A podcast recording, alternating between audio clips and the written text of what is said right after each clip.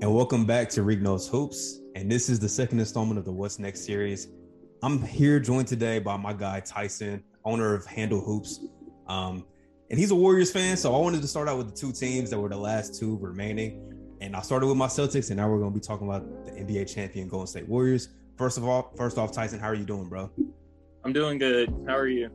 Doing pretty good, man. I'm excited to have you on the channel. Um, this is definitely a long time overdue. Um, yeah. Definitely one of the biggest supporters that I've had. So I appreciate you taking the time out of your day to join. And let's go ahead just get started with first off, talk about your NBA page, Handle Hoops. Talk about what you do and where people can find you on social media. Okay, so I have this NBA page on social media, uh, Handle Hoops, as uh, Tyreek was talking about.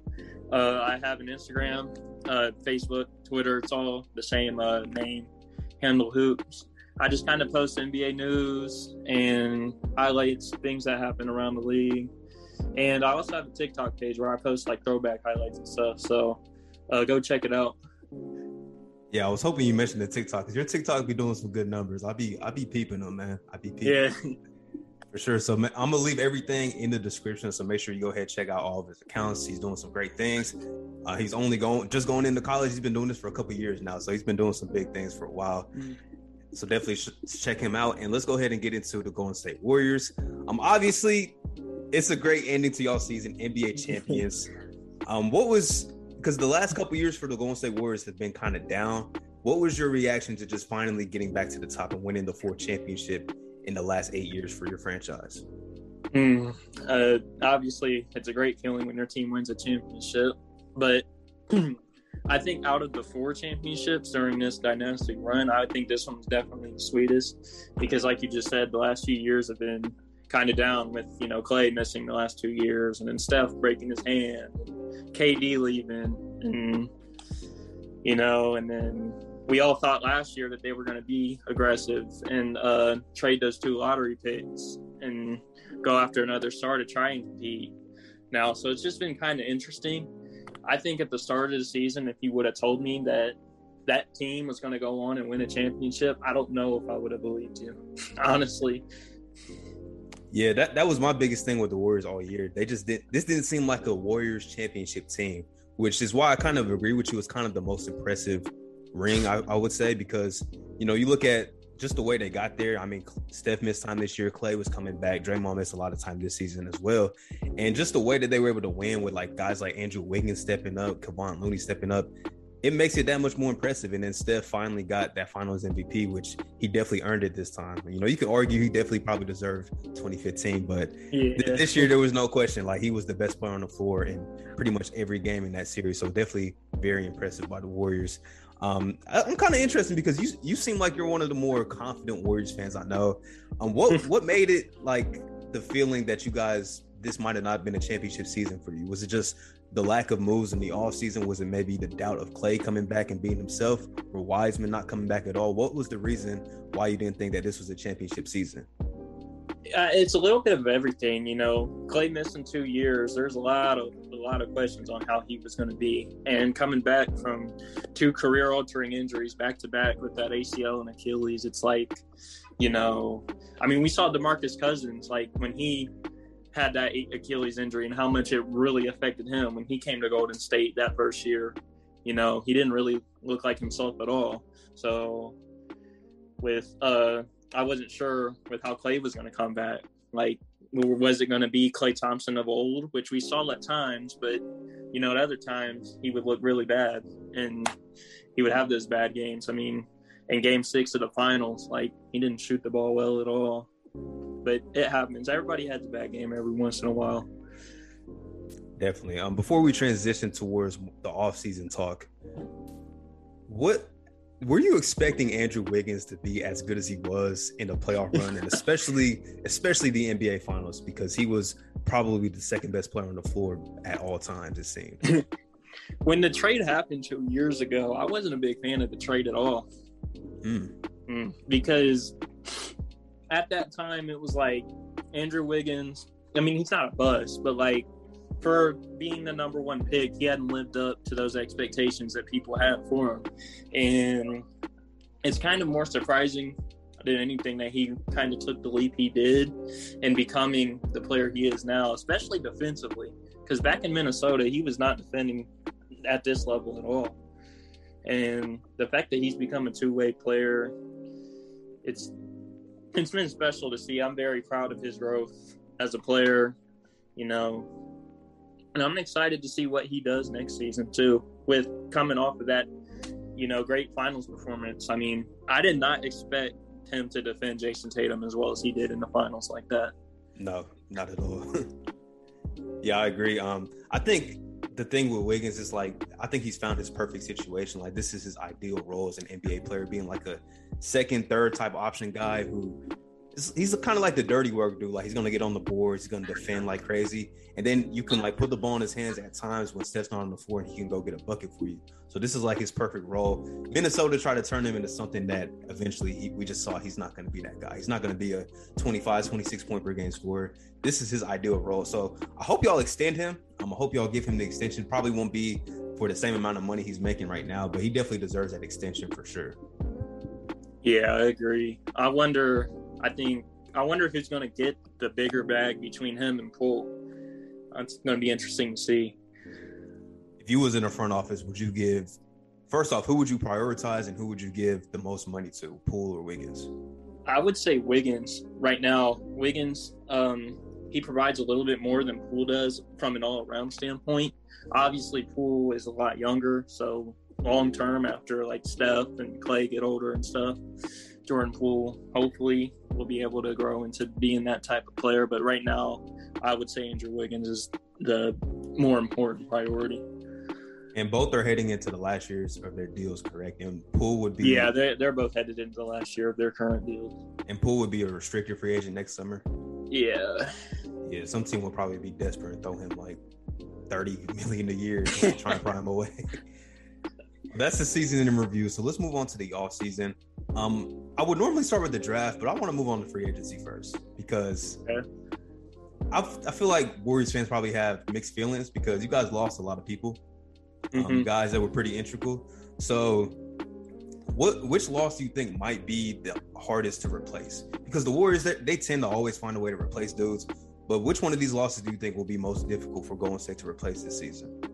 I mean, uh, it's GP too. I mean, his defense. He was arguably our second, third best defender. I mean, his defense is going to be hard to replace, especially at the guard position, because I mean Steph is improved as a defender now. I mean, and uh, Jordan Poole is not a great defender at all. So hopefully, hopefully we can find somebody. I've been seeing like Warriors fans are like kind of praying for the Jazz to buy out Pat Bev.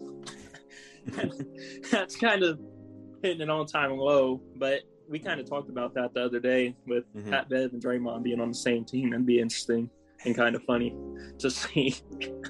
a lot of technicals, a lot of technicals, probably uh, a lot probably, of fights too. probably would break the record for most techs in one season. yeah, I was I was impressed to see Gary Payton um, not only get that money, but I didn't expect him to leave Golden State. I'm happy he got his bag, but I just thought this was such a perfect situation for him. But mm-hmm. maybe his maybe he can you know find a different role in Portland and even expand his game a little more. Um, but I thought the Donte DiVincenzo pickup might be like a lot like a light replacement to that. I, he's not going to provide the same things that Gary Payton does, but defensively, you know, he's active and he could probably provide a little bit of what Gary Payton does, but just not to the same caliber. But for a lot less money, though, I think it was like a two-year, nine million dollar contract, like very yeah, something like that.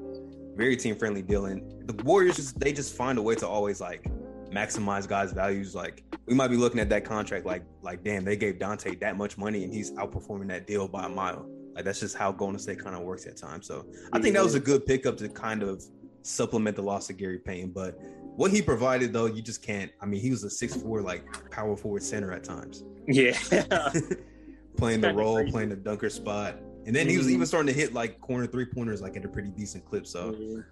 definitely, and he was aggressive on, and he was aggressive on the glass too at times. Exactly, man. I mean, I thought it was crazy. I saw a post earlier today he was in summer league just a year ago. Like he was playing summer league basketball, mm-hmm. and now he's making basically thirty million dollars. So shout out to GP man. But yeah, he deserves other, that bag. Some other losses. I think the Otto Porter loss was kind of a little underrated, but I think I think he can be replaced, man. Do you think either Jonathan Kuminga or Moses Moody can really step into the light and replace some of the minutes that Gary Payton left on the table and also Otto Porter? Um, I think it's going to be a little bit of a mixture between both of them. Also, Iggy, we don't know if he's retiring or not, so it's going to be. I need those two to hopefully have make not make a leap in year two. I liked what I saw from both of them in their rookie years. Uh, Moses Moody in the Mavs series when he came in, he was providing some really good defense and just kind of doing all the dirty work. You know, kind of doing his way, kind of getting out of the way of like Steph and the other guys and just doing his own thing, which I like. He played like somebody who wasn't a rookie.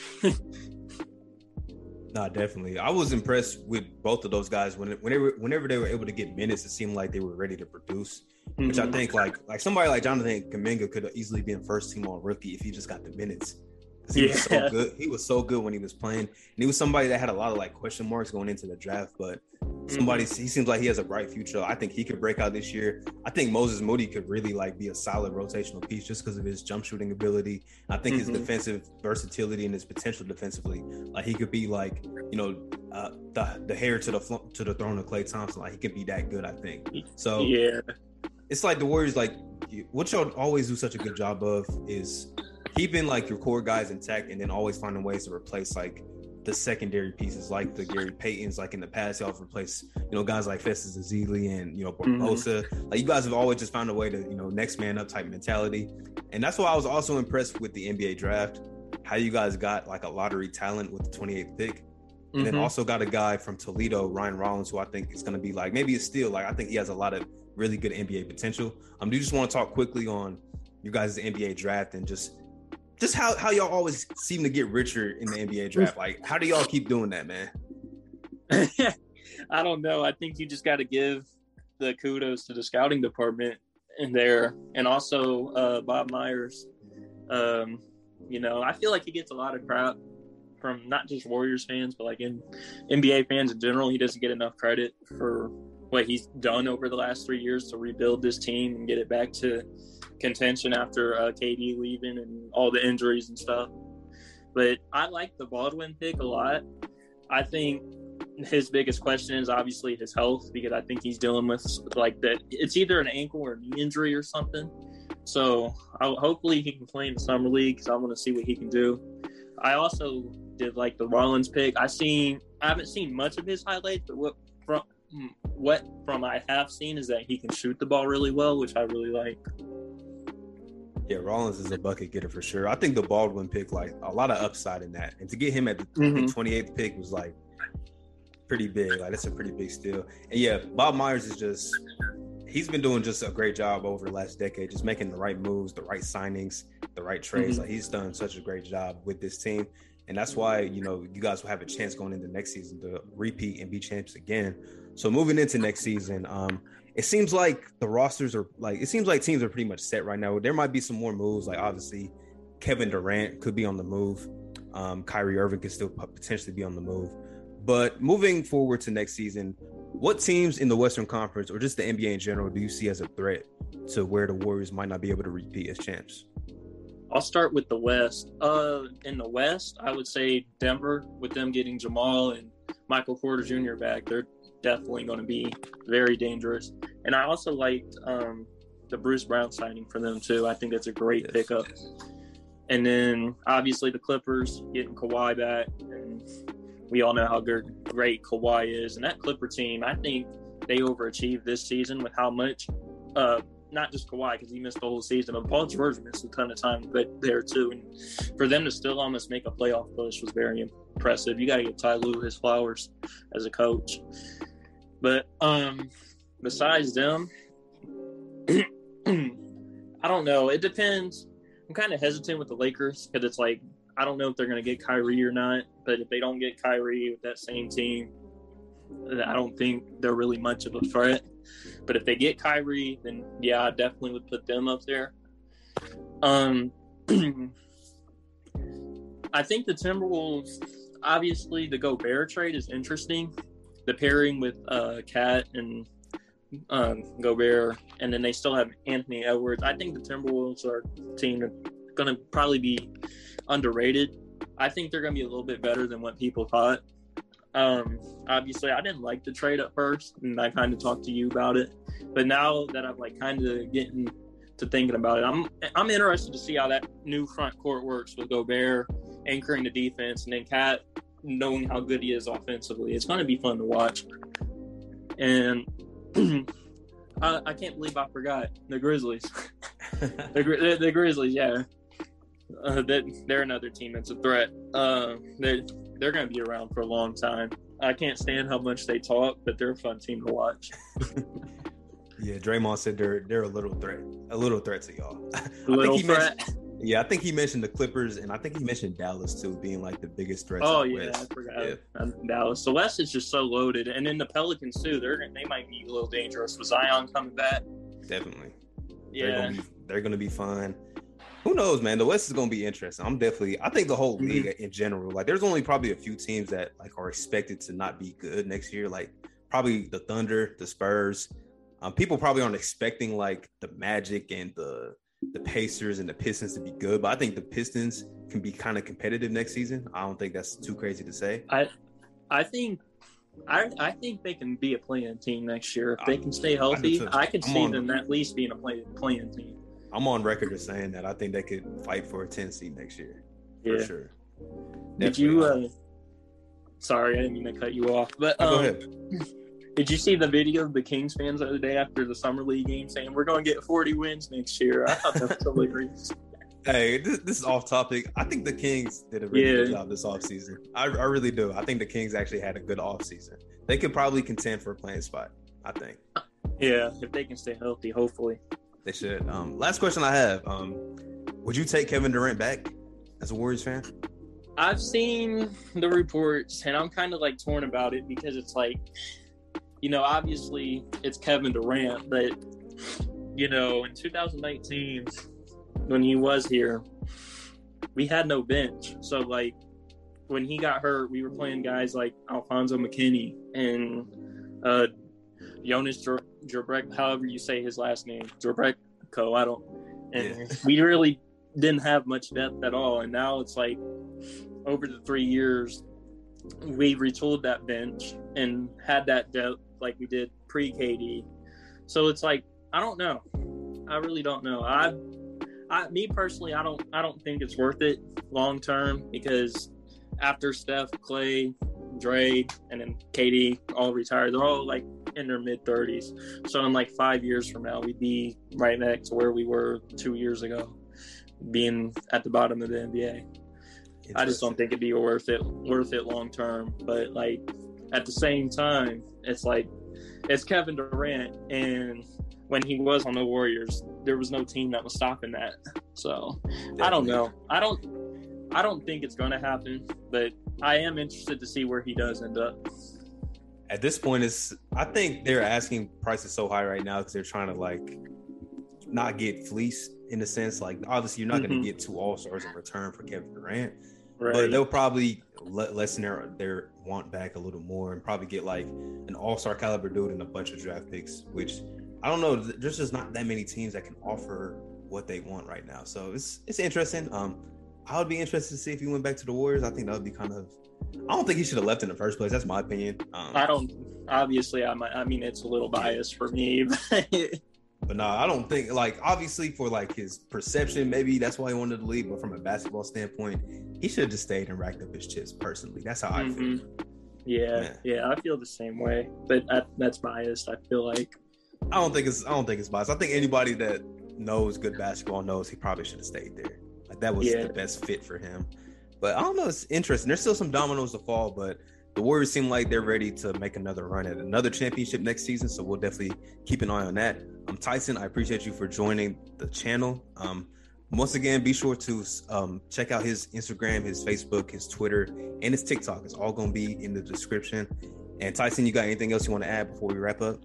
I just want to say I appreciate you for having me on. You know, this is definitely a long time in the making, and I definitely would love to come on again. Thank you. For sure, Brody. I appreciate you. And make sure you guys leave a like, subscribe if you are new. And I'll catch y'all next time with probably the next installment of the What's Next series. We out. Peace.